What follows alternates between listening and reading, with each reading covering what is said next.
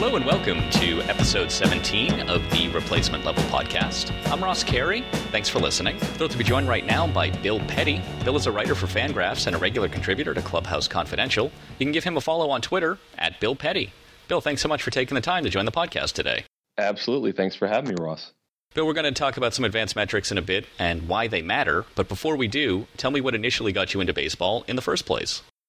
Well, that's actually pretty easy. Um, uh, I was a, uh, I guess, probably seven, seven or eight years old um, in 1985, and uh, my dad exposed me to the New York Mets, and and what really, I guess, focused me in on baseball was Dwight Gooden. Um, this was you know his second year in the league. Um, 85 was his just magical season when he won the Cy Young. Just put up some incredible numbers, and um, I can remember starting to watch TV broadcasts and start you know hearing the announcers talk about his curveball, referring to it as Lord Charles, um, and it was just something so dynamic and you know I, I, hate to sound too cheesy, but magical about you know every time he stepped on the mound, um, and, and so that just pretty much got me hooked right there. And then, of course, the next season they won the World Series, and you know, in, in incredibly dramatic fashion. And so, you know, as a young, impressionable, uh, you know, eight, nine year old kid, I thought, well, this is great. Um, baseball's a phenomenal sport, and the team that you root for wins just about it. You know, they win right away. They win every year, and so, you know, what could be better? So that that pretty much hooked me in right there. That's interesting. We're the same age, and I'm a Red Sox fan. So one of my first impressions of baseball is this makes adults sad. well, it's fun.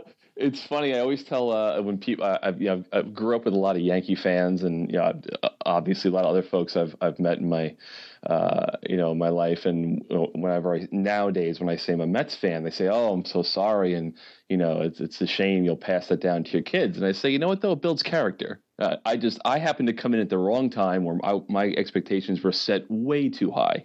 but for the rest of us and the rest of your life, it builds character to be a Met fan. We both obviously grew up, given our age, with wins and RBI.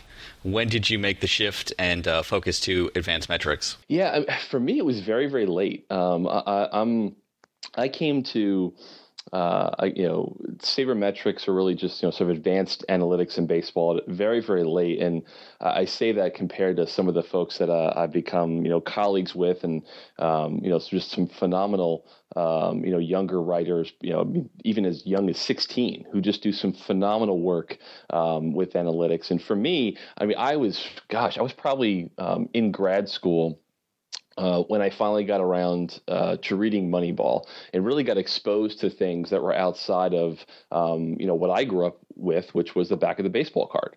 Um, and for almost you know, geez, I guess uh, 25, 26 years. That's all I really knew, um, and that was fine. I, I, I thought I kind of knew the knew the game and understood the game really well.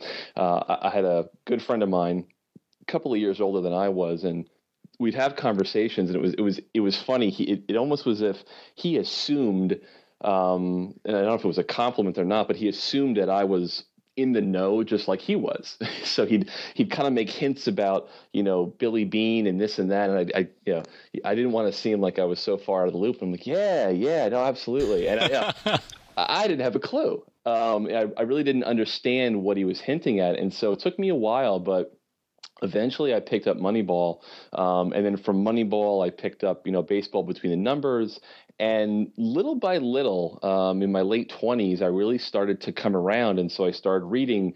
You know, beyond the box score, I started reading baseball prospectus, um, and little by little, it, this whole different world started to emerge to me. And I said, "Oh wow, I've I've been missing a whole lot, you know, in my uh, you know in my later years, um, and it really wasn't until just you know about two two and a half years ago where you know I, I began any kind of real in depth study of advanced metrics and really write doing my own research and writing about it. So I I was very much a late bloomer, but um, you know really just kind of upended my entire world and you know and like I said, what I was used to, which was that back of the back of the baseball card, which is your your you know, average home runs and RBIs and, and runs scored, and that was kind of it.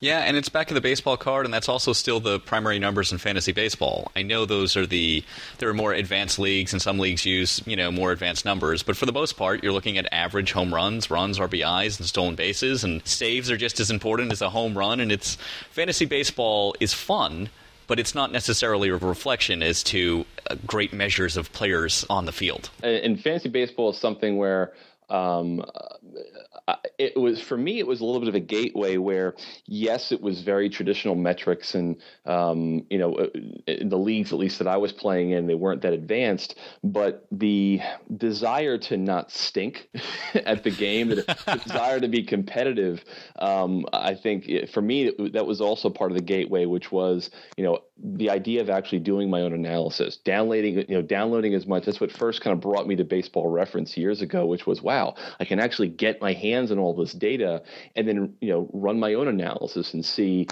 you know uh, you know which players you know accumulate the most uh, the best counting statistics, but also what players are acu- accumulating them at the best rates.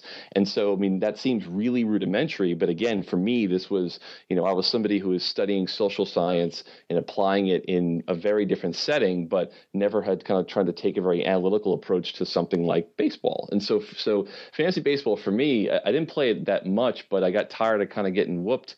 And and again, that was sort of the next you know step for me into dabbling with the data myself and and playing around with different formulations and um, you know a lot of really crappy metrics at the time but it was it was a start. It was a way for me to start kind of you know I think changing my mindset. Um, but yeah I mean you fantasy baseball I think um, there's you know certainly there's a lot of leagues out there where you're getting more advanced metrics um, trying to get those into the mix. But um, I, I like fantasy baseball in general because like anything else um, it does make you think it does force you to kind of sit down and do your own analysis um, and, you know to me that's also sort of a a, a pathway into you know turning the corner on some of the, uh, the, the standard metrics and thinking about how you can maybe look at the game or analyze the game a little differently well, let's get into some of the advanced metrics. Let's start with batters. When you're evaluating a hitter, what numbers do you look at first and why?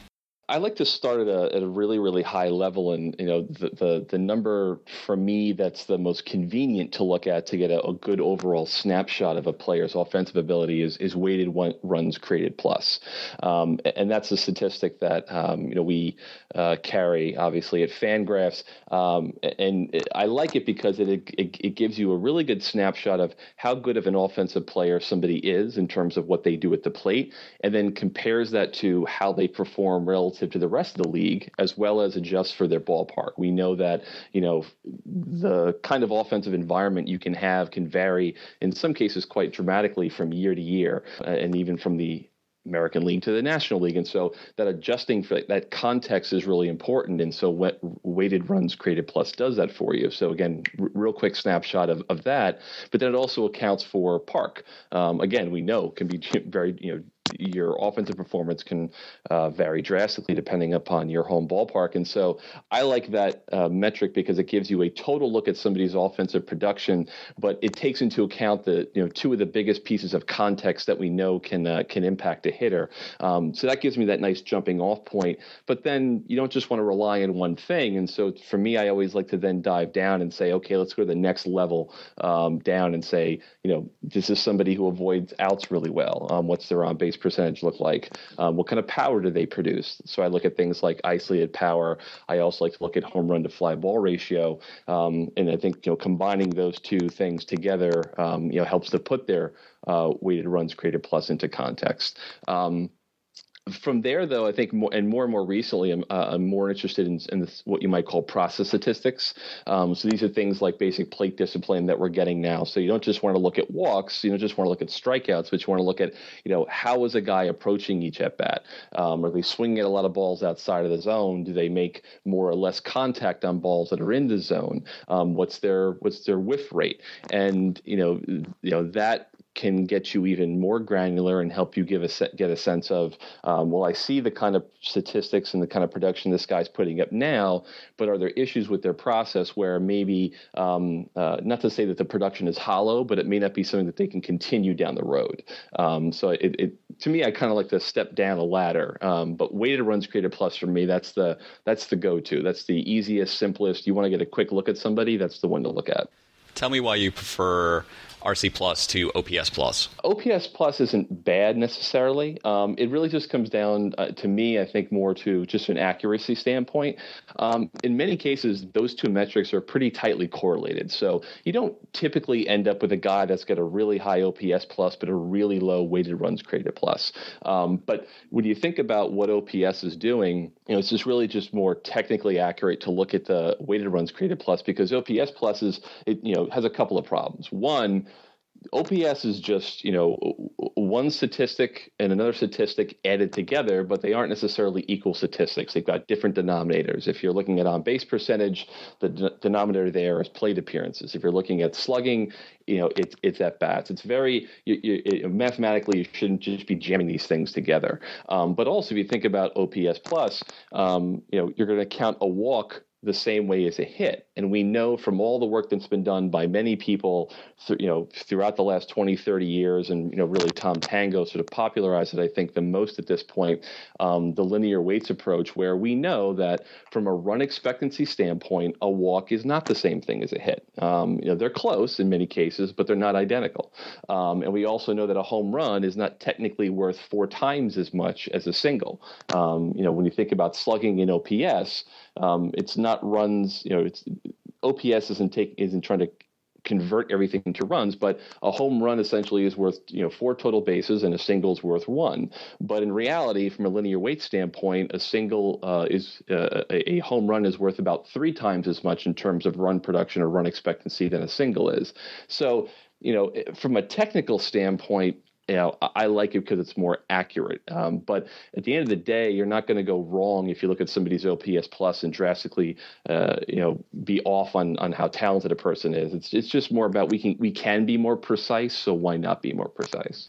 That's right. In OPS and OPS plus, combine two important statistics, but they combine two flawed statistics in on base and slugging percentage. It tries to correct the flaw in each statistic, and it kind of works. So we're like, oh, it mostly works, so that's okay. Right. And the differences between OPS plus and RC plus are very slim. Oftentimes, even though they're calculated differently, it's this identical number. So it's not like people, if they're saying, hey, guess what? Albert Pujols has a good OPS plus, he's a good hitter. They're not wrong. It's just more accurate to use runs created plus. Exactly, and, and I think it's it, it, it, comes down to one of these these you know one I almost think you should applaud OPS plus right because as much as we can tear apart the you know the mathematical issues with it, um, amazingly enough, it's pretty much it's pretty much right on. It's it's you, you can't go all that wrong with it. So to me, I, I almost want to tip my cap to it. Um, but it also seems like it's been easier for folks to digest um, folks that aren't, uh, you know, eh, who don't like to get as, as, as into the weeds as many of us do around some of the more advanced statistics.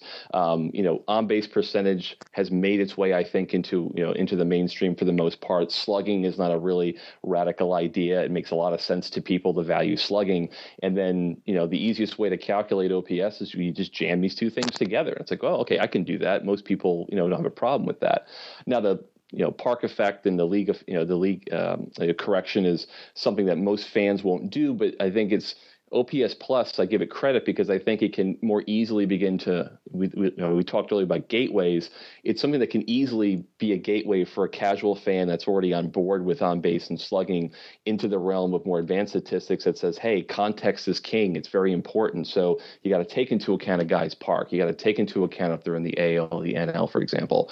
Um, so, you know, yeah, it, it's a technically incorrect to some degree, but you're kind of getting at the same thing, um, you know, in a crude way, but one that I think can also help bring more people people along to the ideas of more advanced statistics.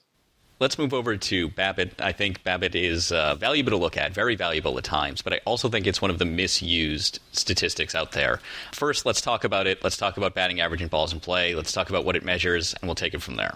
BABIP is something where uh, I think a lot of people have uh, you know tried to leverage it uh, in various ways over the past couple of years, uh, it, both in, in good and bad ways. Right? Um, you know, the idea behind BABIP is you're trying to get a sense of you know how often uh, uh, you know when a ball is put into play, it fail you know a, a batter feel fails to make it out. Um, and there's a lot of different applications for that. Right? You, you strip home runs out. You're just looking at a ball hit into play that stays within the ballpark. Um, and you know, it, I think it was made most famous and the impetus behind it um, by Voros McCracken and other folks that were looking at this idea of you know defense independent pitching or fielding independent pitching. Um, so you know this idea that once the ball is put into play, whether or not that ball is converted to an out, unless it leaves the ballpark, is primarily a function of the quality of the defenders on the field. Um, and so you know we tend to very easily fall into well, um, you know, if a batter has a really high BABIP, um, one that we know is vastly, uh, you know, higher uh, than league average, and what we know historically is the league average. Well, that's just, you know, that that's just one season's worth of really good luck, and so we shouldn't expect that BABIP to be the same to be the same measure the next year, and therefore that batter's performance is likely not going to be the same the next year. And so we should expect them to regress to some degree. Um, same thing with a pitcher. We assume that if a pitcher has a really low BABIP, well, that's not the pitcher. We know that once you put the ball into play, it's out of his hands. So that's all in their defense. So you really don't want to put a whole lot of stock in, in the pitcher's BABIP. Um, and, and, I think we're we're getting smarter about this. Um, there's a lot more work that's being done that teases out the fact that, well, you know, no, pitchers do have some control over, uh, you know, what happens when the ball is put in play in terms of quality of contact and things like that. So you don't always assume that a pitcher with a low BABIP is just you know benefiting from some really good luck. Um, same thing with a hitter. Um, you know, if the, the league average BABIP is 300 well, that means that there's guys that you know career wise are higher than 300. and There's guys that are lower. So we shouldn't always assume that um, you know uh, high BABIPs are just a function of luck. At, at, a certain point, you have to stop and go well, this guy's a you know career 340 BABIP hitter for the past eight seasons. I don't think we should expect expect a massive regression anytime soon. That's right. And my problem with, with it was always how it was used solely to determine luck. And I think luck plays a huge part in baseball. It plays a huge part in all sports, perhaps more than we want to admit or more than we realize. But it's not just luck. Luck has something to do with it, but I don't think it's the entire story. And I think that at times it's presented that way, and that's where my problem is. Well, I, I think it's also a function of, you know, what are the tools that we have at our disposal, right? Because, um, you know, to a certain extent, to this point in time, we're dealing with box score data, and so we can calculate something like BABIP, and we can see what the you know the league average looks like and how people tend to regress. And so it, we don't really have as good of a sense of um, what the quality of contact actually was. So to your point, it may be that a guy got lucky, but it could also be that a guy has a really good year. He's hitting the ball on the nose, you know, more times than not, right? He's hitting a lot of line drives. He's um, hitting the ball in such a way where, regardless of the fielders, and the positioning of the fielders, he's increasing the odds that the ball goes in for a hit. And that's something, again, I think, you know, eh, eh, eh, people, I think, are starting to, recognize that. Um, and there's, you know, a lot of work done around, you know, when when statistics stabilize, you know, so, you know, Russell Carleton did that, you know, that groundbreaking work a few years back and found that, you know, for him in his original study, I think he was only looking at a, at a season's worth of data and said BABIP doesn't stabilize over a season. Um, you know, I don't, you know, it, it's not something that seems to stabilize very quickly. Um, Derek Carty at Baseball Prospectus updated that, and I think when he did it, he found that it takes a couple of seasons for that particular statistic to to stabilize to a point where if you're trying to really understand the true talent of somebody's uh, ability, um, you know, for their BABIP ability, you have to, you know, you only have to add in uh, half of the plate appearances from uh, the league average. So you still have to regress them to some extent, but you're only regressing half to league average and not more than that. So we're getting better. For me, I think that we'll learn a lot more about BABIP when um, we've got more access to things like hit HitFX.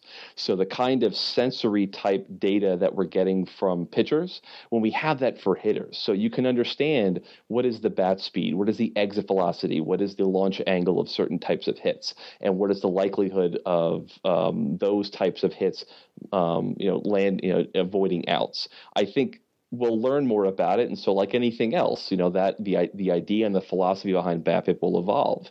My concern is that sometimes we we have these findings and we assume that it become that it's it's very settled right? There's no way we're, you know, that's that's the finding about BABIP, and we can all move on. Um, in almost every area, baseball or otherwise, you know, when you when you ha- uh, you know have new methods of data collection and new things to measure, um, not every time, but oftentimes, you know, previous uh, you know ideas and theories can be overturned, and it's just because well, that you know, this is data we didn't have access to before, and so we can run even more rigorous tests and just learn more about the subject. So, um, I think you know when you see any kind of abnormal or outlier type of BABIP, it shouldn't automatically mean that it was luck, but it should make us ask the question, right? So if you see a guy who's got a high BABIP, don't just assume that it's luck. Look at their career. Look at how you know. Look, look at their quality of contact. Um, like with anything else, if you're only looking at one statistic and then just d- deciding from that one statistic the quality of a hitter or the quality of a pitcher, you're doing it wrong. You've you've always got to ask the next question and look for confirmation from a couple of different places. What metrics do you think are getting misused?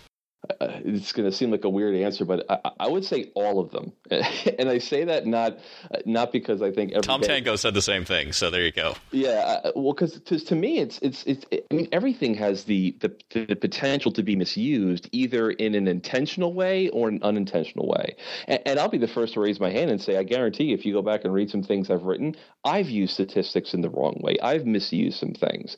Um, there's a you know famous saying that you know I constantly hear all the time because people know that you know I've become someone who's been uh, you know very involved and spends a lot of time in, in statistics and baseball analytics. And they always like you know people who are a bit more skeptical of statistics, they always trot out the old lies, damn lies, and statistics line. Um, you know, and my answer for that is always well, you know, statistics don't lie, people do. Um, but I would even I would even you know p- people lie with statistics. Statistics are neutral; they're just numbers. But I think I could even you know I've also come around to the idea of softening that, which is you know it's not even that people have to have an intent to lie or an intent to misuse. You know, sometimes we just don't understand something that well, or we haven't really thought through the underlying mechanics uh, of certain types of metrics, or you know, and and and you know things of that nature. So, you know, I think in any situation, if you're not informed or and or you're not careful, any any of our statistics can, can, be misused. Batting average can be misused. ISO can be misused. Even weighted runs created can be misused. WAR can be misused. Um, you know, so for me, it's it's not that there's any one that I think is getting misused more and more. I think they go through cycles. I think you know, BABIP certainly is one that goes that, that I think is maybe a hot one right now, where it seems to be the one that people glom onto and kind of throw it at everything, and maybe they're misusing it or just using it in a careless fashion. But BABIP may be the one today, but tomorrow could be something else. Could be home run to fly ball ratio, and then the day after that all of a sudden we could find people misusing WOBA, because maybe they again just you know haven't done enough research on it to really understand its mechanics and how it works. So you know I, I don't necessarily think they're you know, uh, and you know, maybe I'm just getting you know softer as as I get older, but uh, I think it's sometimes just honest mistakes that people make um, that we can all make when we just kind of go too fast and uh, and maybe get too excited about a finding or a statistic. So, um, you know, I, I if you had to press me on it, I'd say BABIP is probably the one today I still feel like is is misused or maybe um, you know m- misunderstood the most at this point. Um, but I, I think any one of them on any particular day has the potential to be misused. Let's shift focus to strikeouts. Hitters are striking out at record rates, and I guess the real question is, does that even matter? Is it worth the risk of striking out more if that means a player will hit more home runs? Yeah, it's an interesting question because this is uh, uh when you hear people talk about the debates between kind of old school and new school, um, you, know, st- you know, statistics, but also just strategy and approach to the game. It's not just on base percentage. You know, that was the original, I think, sort of lightning rod. But this issue around strikeouts has become one. Um, and the way that I look at it is, um, it really depends on the batter. So we know from, again, all the great data that we have and the great research that on average, power is associated with a higher strikeout rate and a higher whiff rate. So it stands to reason that you're going to have uh, power hitters, particularly in this day and age, who are also going to have pretty high, you know, strikeout rate. Not everyone. You've still got some of those, you know, rare examples of guys that have got great plate discipline as well as the power. But on average, that's the relationship and so it, and that kind of makes sense right? If you if you're a guy who's going to whose game is built around power in most cases power is generated uh, from you know what you might call you know full swing full swings. You're committing to that swing you know more often than not. You're not you know thinking about controlling your bat and spraying the ball the other way fighting off a pitch. You know you're really trying to drive the ball and accumulate as many bases as you can per you know per per plate appearance or per at bat so that's going to lead to you know more strikes. You know, the inability to hold up on on check swings and things like that. Um, now if you are a hitter that has great power potential, then the trade off likely makes sense. But if you're not somebody who has great power potential, where you know the number of strikeouts that you have to stri- sacrifice for each for each additional home run um, is really high, then it probably doesn't make a whole lot of sense. And so, you know, again, I think this is one of those things where you can't make a blanket statement that you know, uh, you know, more strikeouts are okay because you sacrifice for power. It's always a, it's an issue of magnitude. Well, how much power am I gaining for increasing my strikeouts, and therefore, um, you know, how many actual runs am I am I going to create more or less, depending upon if I strike out more or um, you know if I you know if I strike out less. A hypothetical I actually ran through, um, you know, just doing some really quick back of the envelope math. Um, let's assume that you're a guy who's a really high um, balls in play. You've got a really high batting average on balls in play. Say you know you've got a lot of speed, you hit a lot of line drives. Um, you're a 340 BABIP player, um, but you strike out 20% of the time and you walk about 10% of the time. Let's assume that hitter never hits a home run, right? So this is kind of like a Luis Castillo type of guy, right? Like this this guy's not putting the ball out of the ballpark. You know that hitter is going to have about a 200 a 264 average and a 338 on base percentage. But if they cut their strikeout rate in half, now they go to a 300 average and a 374 on base percentage. That's a huge difference. But again, I think it depends upon the kind of player. For that kind of a player, it makes a lot of sense if you're a guy that doesn't have a very high BABIP, you're very you're slow, you're lumbering, um, and again you're just much more of a fly ball hitter, then it probably makes sense to try to take advantage as much as possible of the fly balls you hit. So that's where power and distance becomes more important than just putting the ball in play. So you know you're going to naturally have a lower BABIP, so you can sacrifice some of those strikeouts, you can sacrifice some of those balls in play in an attempt to make the most out of the balls that you can put in play, and, in some, and hopefully in some cases increase the number of balls and balls that are out of play that do go over the fence. Um, so, uh, like with everything else, I think it's going to depend upon the hitter, and that's where you know when you think about how do you apply this type of thinking in the front office and in player development. I mean, that's an easy way, right? It, you know, front office and coaches getting together saying what is you know, and scouts saying what is the true skill set and the true potential of these players in terms of how they hit the ball, the kind of contact they make, how they're going to play. And let's try to coach them in terms of their approach to at the plate based upon where we think they'll get the most leverage. You know, it's never a one size fits all, but I think you know that this is one way where you can kind of make that type of trade off. You're listening to Bill Petti. You can give him a follow on Twitter at Bill Petti, P E T T I. Bill, let's move over to pitchers. When you're evaluating a pitcher, what numbers do you look at first, and why? Uh, pitchers for me, I, am I'm, I'm in the I guess I would say sort of the you know the the fielding independent camp. Um, not in terms of you know, ignore ERA, ignore BABIP, and only look at fielding independent pitch, you know, pitching statistics. But for me, if I'm going to look at what a pitcher can do first, I do want to look at what do I think they have the most control over and kind of go from there. Um, so strikeout rate, uh, um, walk rate. Um, home run rate, but for me, really, it's that home run per fly ball in particular. Um, that's what I want to look at, and then from there, I also want to look at things like their um, you know park and league adjusted ERA as well as their park league adjusted FIP. Um, just like with hitters, I want to get that context. I want to understand, um, you know, how well these guys are doing relative to the league, but also relative to the parks they're playing in. Um, obviously, home runs you know the, the degree to which you give up home runs on fly balls is a huge impact that you can get from the ballpark that you play in, for example. Um, but you can also get some differences in your K and strikeout uh, your, your uh, strikeout and walk rates based upon the park you play in as well. It's a little bit more muted, obviously, than home runs, but there is still an effect there. So um, I always want to get that high level snapshot of how's you know how does this guy look in terms of those statistics we know they control the most themselves relative to the park they play in and relative to the uh, relative to their league. Um, from there, though, I then like to again take that step down. So you're getting a lot of strikeouts, but how many bat you know how many bats are you actually missing? Um, so it's it's hard to have a high strikeout rate if you've got a low whiff rate, but at the same time, I want to understand are you generating most of your strikes from missing bats, or you know you're a guy that just has really good command of the zone, and, and if that's the case, what's the velocity look like? You know, are you somebody who's a bit more of a soft tosser who control is incredibly important for you, and, and mistakes can can really hurt you, or are you a guy that's got a tremendous amount of velocity because we know how much of an impact velocity can have on on overall performance. And then from there, it's just like the hitters. And I want to keep digging into process. Um, you know, one of the great things about PitchFX is we can really dig down into a pitcher's process. We can look at what is their pitching repertoire, what's the velocity of each pitch, what's the difference in velocity of the pitches in their repertoire. We can look at the kind of you know a break and uh, uh, that they have uh, for each of the breaking balls, the kind of movement that they have. But then we can also look at where do they locate pitches? What's the sequencing look like? Um, Jeff Zimmer, Zimmerman and I, uh, who uh, writes it, he also writes at Fangraphs, and he and I, he and I have collaborated on a number of things. Um, we're playing around with a new toy, and hopefully, we're going to have a new version out um, called Edge Percentage. Uh, and this was just, you know, again, we were both curious about. Um, the degree to which pitchers are able to uh, work the edges of the plate and have the majority of their pitches, uh, you know, from percentage standpoint landing on those edges. Um, and what is the impact you know good or bad from guys that tend to spend more time pitching on the edge versus not pitching on the edge?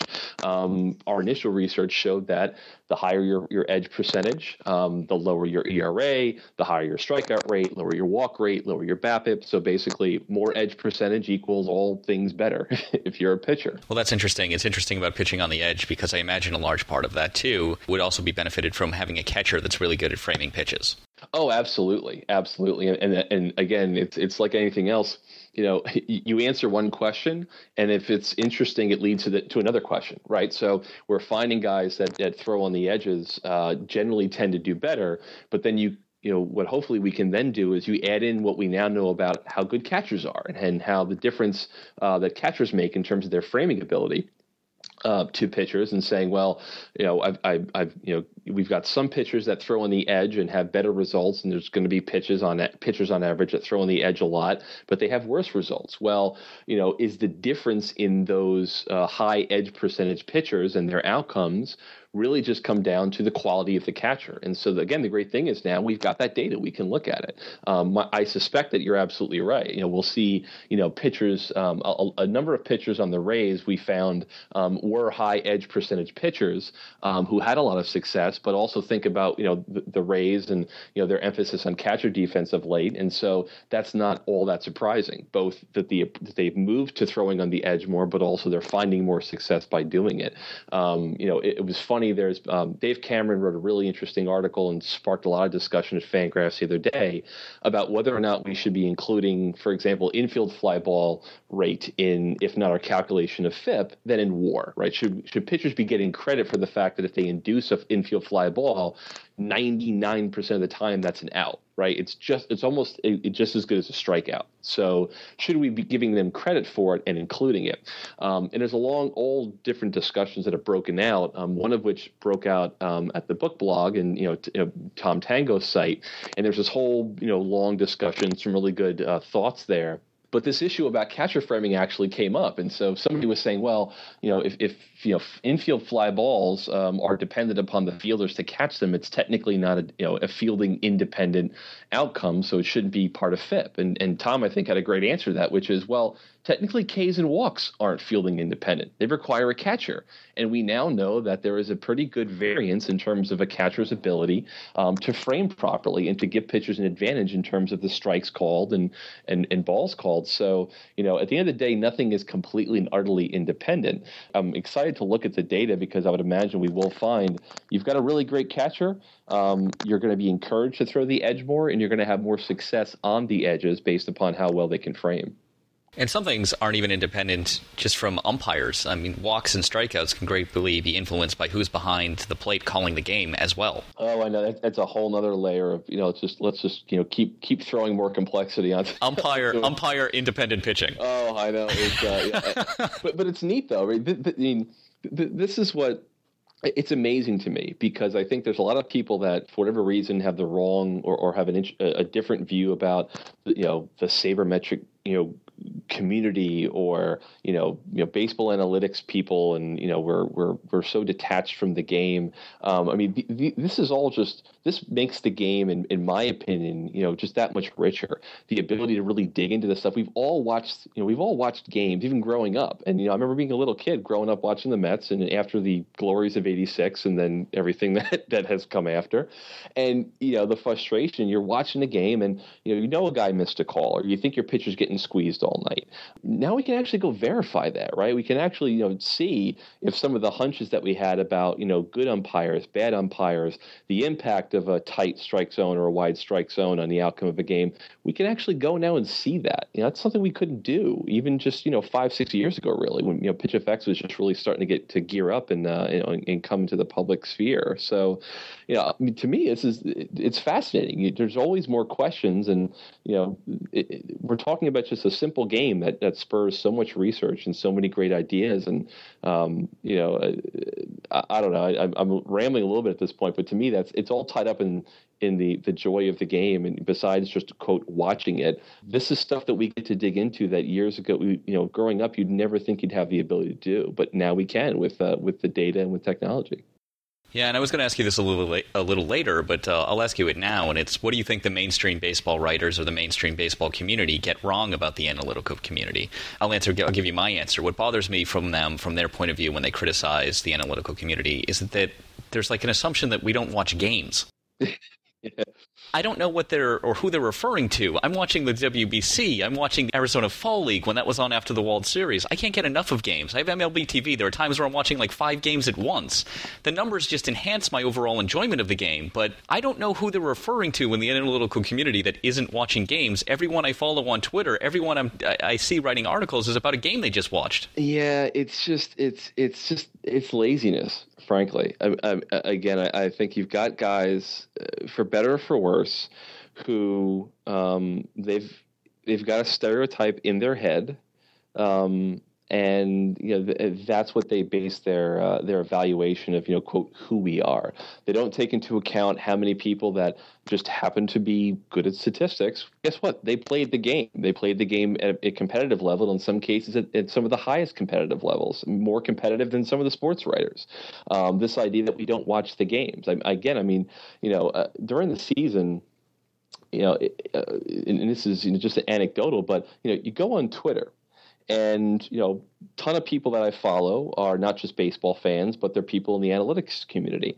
And when you're sitting on you know if i'm watching the met game and i've got twitter in the background and just commenting and seeing what people have to say everyone is watching a game.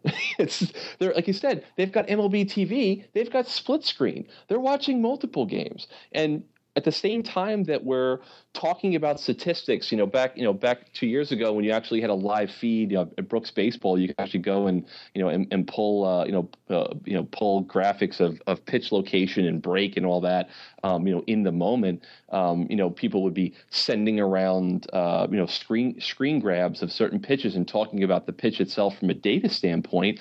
But just just as many tweets and observations where I think the sports writers would, would kind of consider it more of the traditional just love and appre- appreciation for like, wow, that was a big hit. You know, it, it, it's almost as if because we criticize things and, and try to dig down and get underneath ideas like clutch, and is that something that's you know attributable to a player's talent or just a description of a, of a hit being you know uh, important in a certain situation?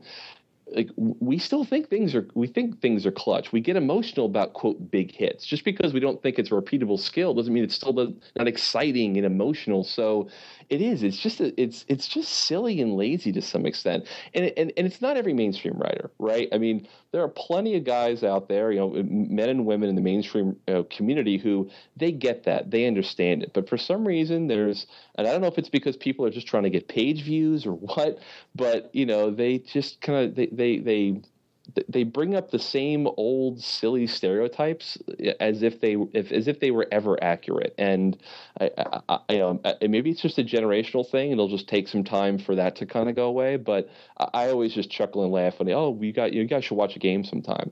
With the, the people in the analytics community probably have watched more baseball than many of those writers who make that claim and, and, and you know I don't have data on that but I got a pretty good hunch that's right yeah, I agree. Now, in fairness, let's flip the question. What do we get wrong about them? What do we get wrong about them? I, I think to some extent, uh, we probably, well, I don't want to say we because there's you know, again, a lot of people that probably don't do this, but um, there may be too much of a, of a knee jerk reaction to criticize uh, you know, writers where maybe we think that they haven't fully embraced some of the ideas and some of the findings that we have spent, you know, hours dedicated to and reading and, and, and becoming familiar with. Um, or, or, we judge some of the mainstream writers maybe as not being as open minded as maybe they are, but they also recognize the audience that they're writing for. Um, you know, and not all cases that audience has come, you know, uh, has been exposed to uh, as much as you know, obviously people in the sabermetric community have been. Um, so I think there's, you know, in, it, there's going to be knee jerk reactions and stereotypes. I think on both sides. Um, I think to to a large extent people in the sabermetric community when we when we write criticisms of mainstream writing for better or for worse and maybe it's just a generational thing it's sort of the the snarkiness of the internet um, where you know people of a certain generation, that's not a sign that you're being disrespectful. It's just part of entertainment. It's just part of the writing style, and I think that can come across as you know we are we are egotistical, disconnected, you know, uh, group of people. Um, when in some cases it's you know it's it's just done tongue in cheek and woven throughout a, a, more logical argument. And so, you know, sometimes it's a lost in translation kind of thing, uh, I think. But sometimes the conversation can come across that way, and I think we're, I think we're a lot closer to moving beyond that than I think sometimes we uh, we think. But it, it's still a problem in pockets. One of those pockets was the MVP debate last year, which certainly focused a lot on wins above replacement. Uh, wins above replacement is, of course, criticized at times because there are multiple versions of it, and sometimes those versions can produce very different results or very different approximations of a player's value. What are your thoughts on WAR, and what are your criticisms, if any, of the metric?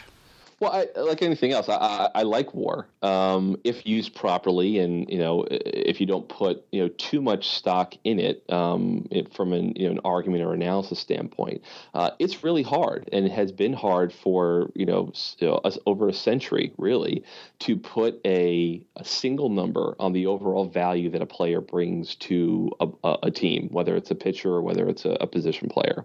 Um, so the nice thing about war is it solves a problem that we've had for a very long time which is how can I put get a single number that takes into account, for example, a position player, what they do at the plate, what they do on the base pass, what they do from a defensive standpoint, and you know, and again, taking into account that every you know positions are going to be different in terms of the demands, the difficulty of those positions. It, that's going to take into account how important their playing time is. So guys that don't don't succumb to injury, that they're adding that much more value over the course of a year, their teams, and allow me to then go ahead and compare players at different positions in different leagues with a single number. That's a big deal. Um, you know, it, uh, it, so for all the criticisms of war, and you know, it certainly has you know its warts. It's it's not a perfect metric. That's a pretty big accomplishment, I think, from where you know we you know we, we have been sitting for a century. Now, uh, you know, you you can't just put all of your faith in war or just use war to end an argument. So, you know, uh, people I think tried to make that MVP debate about war, but the people making it about war and, and really were people that were on the other side of the debate saying that it should be Cabrera and it shouldn't be Trout, and people that are saying it's Trout are only relying on war, and that's a bad metric.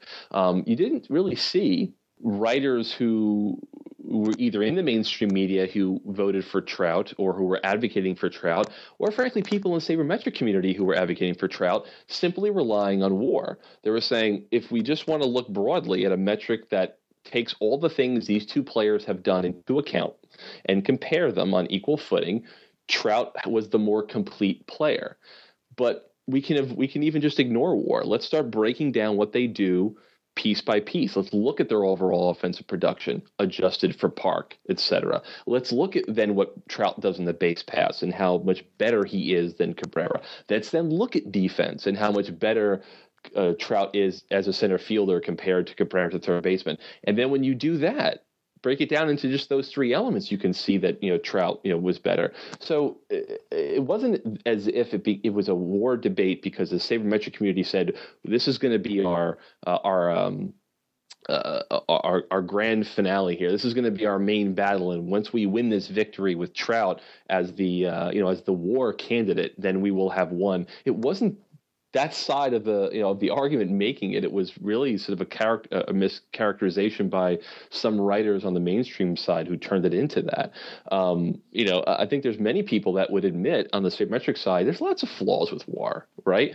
Um, you know it, again it's it's you know we've got issues with the defensive measurements. We haven't gotten defensive uh, advanced defensive metrics right you know, quote unquote, yet. Um, they've gotten better, um, and we're getting a lot closer to you know to to you know better metrics, and they're improving all the time. But we know that there's some issues with them, particularly on a single season basis. Um, you always want to look at you know multiple years of defensive uh, metric data that are advanced, and the people who actually develop those metrics say the same thing.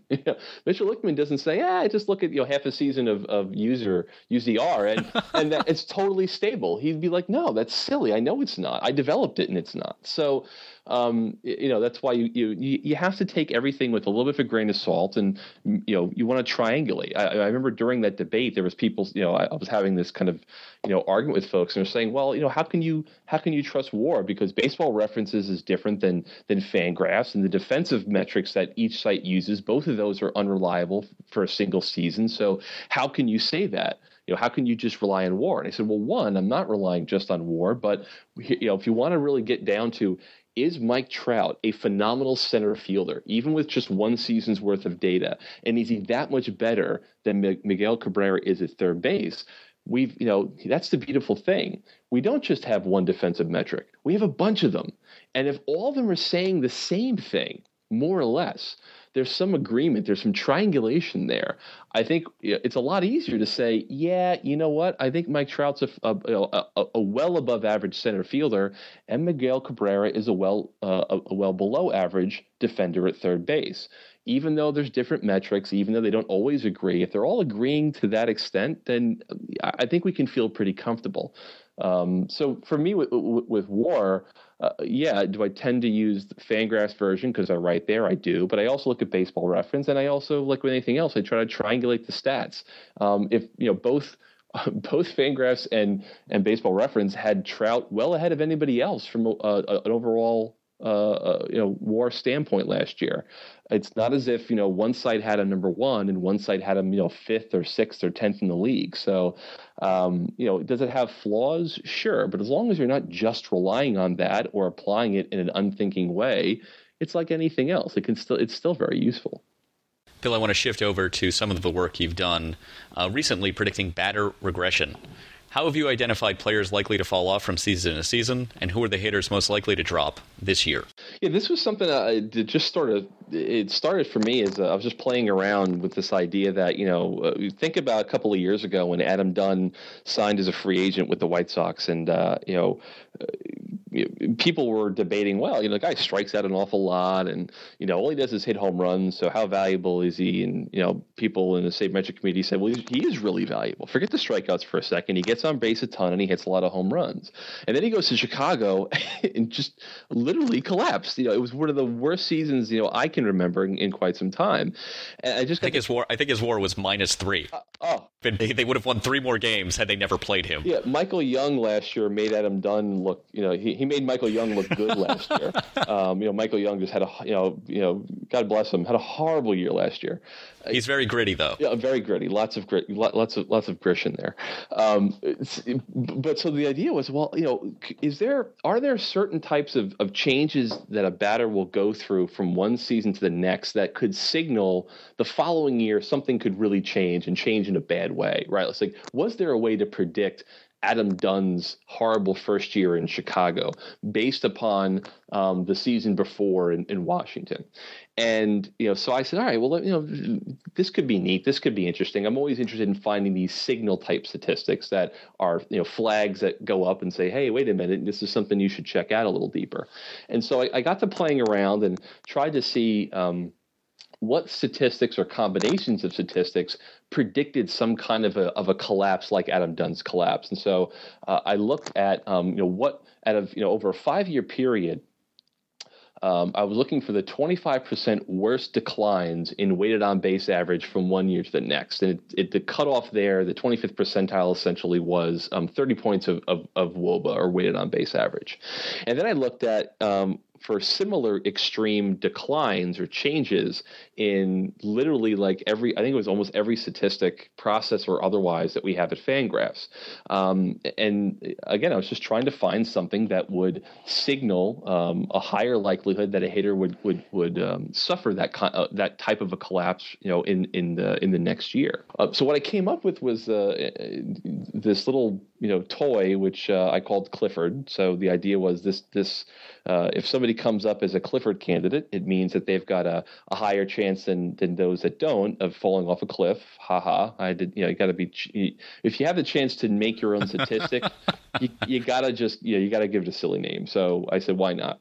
And, and what I found was is um, if a hitter uh, saw a massive decline in, in at least three of four separate statistics, they were a candidate. And those four statistics were their zone contact rate, their speed score, their ultimate base running score, and the percent of uh, four seam fastballs that they saw uh, from pitchers.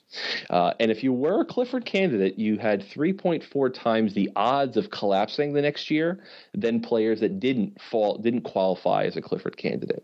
Um, when I ran the numbers coming into this season, um, five players popped uh, as Clifford candidates, only really three I think are, are worth talking about. Um, two of which are Yankees, uh, one of which is in the DL, uh, unfortunately. Well, those are definitely worth talking about. Then, yeah. So it, was well. So the first one, and I, I talked about this on Clubhouse Confidential um, uh, a couple of weeks back. Um, the first one that popped was Robinson Cano, and you know that's surprising. it, it is, and and again, for me, it's not to say like, hey, I'm going to be the guy that predicts that Robin Cano is going to be terrible next year. He he may not be terrible. What what what the statistic does is it says he has a 53% chance of seeing a of a, a stark decline in his weighted on base average from last year. Um, now that also means that he's got a 47% chance that he won't uh, have that kind of a decline. But the statistics, one of those things where, it, it, and I think these types of statistics statistics are helpful when they raise a flag to something that you would never think. No one's ever, you know, if you look at all the projection systems, nobody was going, oh, Robinson Cano is going to be terrible next year. So the thing for Cano and for most of these hitters that you know, uh, like uh, Curtis Granderson was the other one in the Yankees, and then Delmon Young in the Phillies. You know, God help the Phillies if Delmon Young gets any worse um, offensively, but you know. Ruben Amaro says he's going to play every day, and then and play in the outfield and play in the outfield. You know, again, it's you're a team that's built on pitching, and you've got Michael Young at third and Delmon Young in the outfield. But that's a whole other conversation. Um, so the, the, the, the, one metric that seems to be doing most of the work in predicting these types of big falls um, is the zone contact percentage. And when you just, if, when you, even if you just look at zone contact percentage, and again, a really, a, a, a big decline in zone contact rate is a is a change in, of 1.4 percent year to year. Now it doesn't seem like a lot, but from I did some previous work on hitter aging curves with just their plate discipline statistics, and many of those statistics they don't change year over year. They're very very stable, and zone contact rate um, usually has a correlation year to year of about 0.8 or 0.82. Um, and if you look at the aging curve, even as players get older, the line almost doesn't budge. You you your zone contact rate gets a little bit better by a couple of percent percentage points until you're about 25 and then it pretty much levels off. There's not a whole lot of variation. It's not like um, you know uh, pitchers with their velocity where the velocity just starts to curve down and trend down almost from the, you know, the day that you started the league. Um, if you just pull out zone contact percentage uh, and again you qualify um, you, you, you drop by at least 1.4% the next year you've got 1.68 times the odds of collapsing. So a little bit less, but a lot of the work is being done by zone contact rate. And guys like Cano and Granderson and Delmon Young, they experience pretty significant declines. I think Cano was somewhere between five and seven percent decline in his zone contact rate. Granderson was, I think, one of the highest as well. Um, Josh Hamilton's another one. Uh, I wrote about him a little bit today in a follow-up piece to, to Clifford at, at Fangraphs, looking at just those guys that saw really big declines in zone contact. And you know, Hamilton, you know, he saw his rate declined by 5%. Um, and I'm, I'm going to write a follow up, but then I wanted to dig in and say, well, let's just look at how well uh, these guys are doing um, connecting with fastballs that are in the zone. So forget about you know off speed pitches. We get why you'd miss uh, balls in the zone if it's an off speed pitch. What about just straight fastballs? Um, and Hamilton, it was it was amazing. I have to check the numbers again, but Hamilton's zone contact rate on pitches above 93 miles an hour in the zone declined from 91% last year uh, or 91% in 2011 to 71% last year. Wow. It was huge. It was, it was massive. And, and he was in, in before 2011, he averaged about, I think it was like 84 or 85%. So even if he just took the, the average from the previous three or four years, it was still a huge decline. Um, so uh, uh, my speculation is this, is that when you see guys have really big declines in zone contact rate, it could be signaling a couple of things. One of which is it could just be mechanical. You know, guys get funky with their mechanics and they get screwed up, and it could take a while to work through it. It could mean that they're injured. So if a guy's got a leg injury or a shoulder injury, you know, could could be preventing them from catching up with fastballs that are in the zone. Um, but it could also be signaling um, rapid aging. So an accelerated aging where your bat speed is actually declining a lot faster than you would assume it would.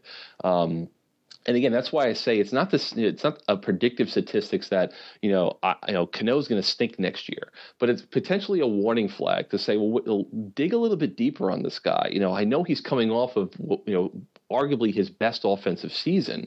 Um, but he wouldn't be the first guy that comes off of a great offensive season and all of a sudden doesn't just regress, but just seems to come crashing back to uh, you, know, you know to the mean. Do you see fluctuations in terms of once a player starts dropping with their chase rate? Do they ever go back up, or is it just a steady slope down from there? that that's that's the next step of the research because from an aging curve standpoint, um, the decl- even when a guy has a couple of you know he he drops down by you know five percent or one percent one year, he tends to kind of come back up, and you you don't really change by more than a percent plus or minus on a year to year basis, even as you get older. Um, which is why you know one like with anything else, you you know you you, you don't just you know take this as, as settled fact. You keep digging and doing research. Um, but that but um, that that's why to me when you see these drastic declines, um, it does make you kind of sit up and, and take notice and, and and you should be then digging deeper. So what I planning on doing next is exactly that. What is the rebound rate? I did this uh, a similar study with pitchers and their velocity. When you have a really big velocity drop, what are the odds that you will regain that velocity in the next year? Um, and when you uh, and what I found there was when you do lose at least a mile per hour or more on your on your four seam fastball, that velocity majority of the time does not come back. You may regain a little bit, but you never get to where you were the year before. Um, that does seem to just kind of go away at that point. Um, so it would be so the next step really is to see, and it's a great question.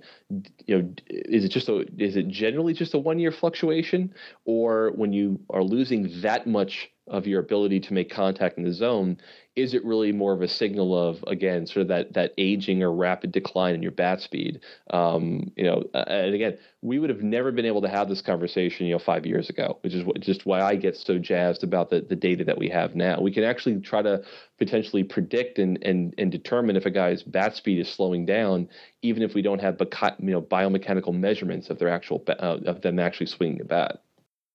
Bill, last year, the story in baseball, we hit upon it a little bit earlier, was the MVP debate between Trout and Cabrera. Not only was that the story in baseball, it was the analytical story as well.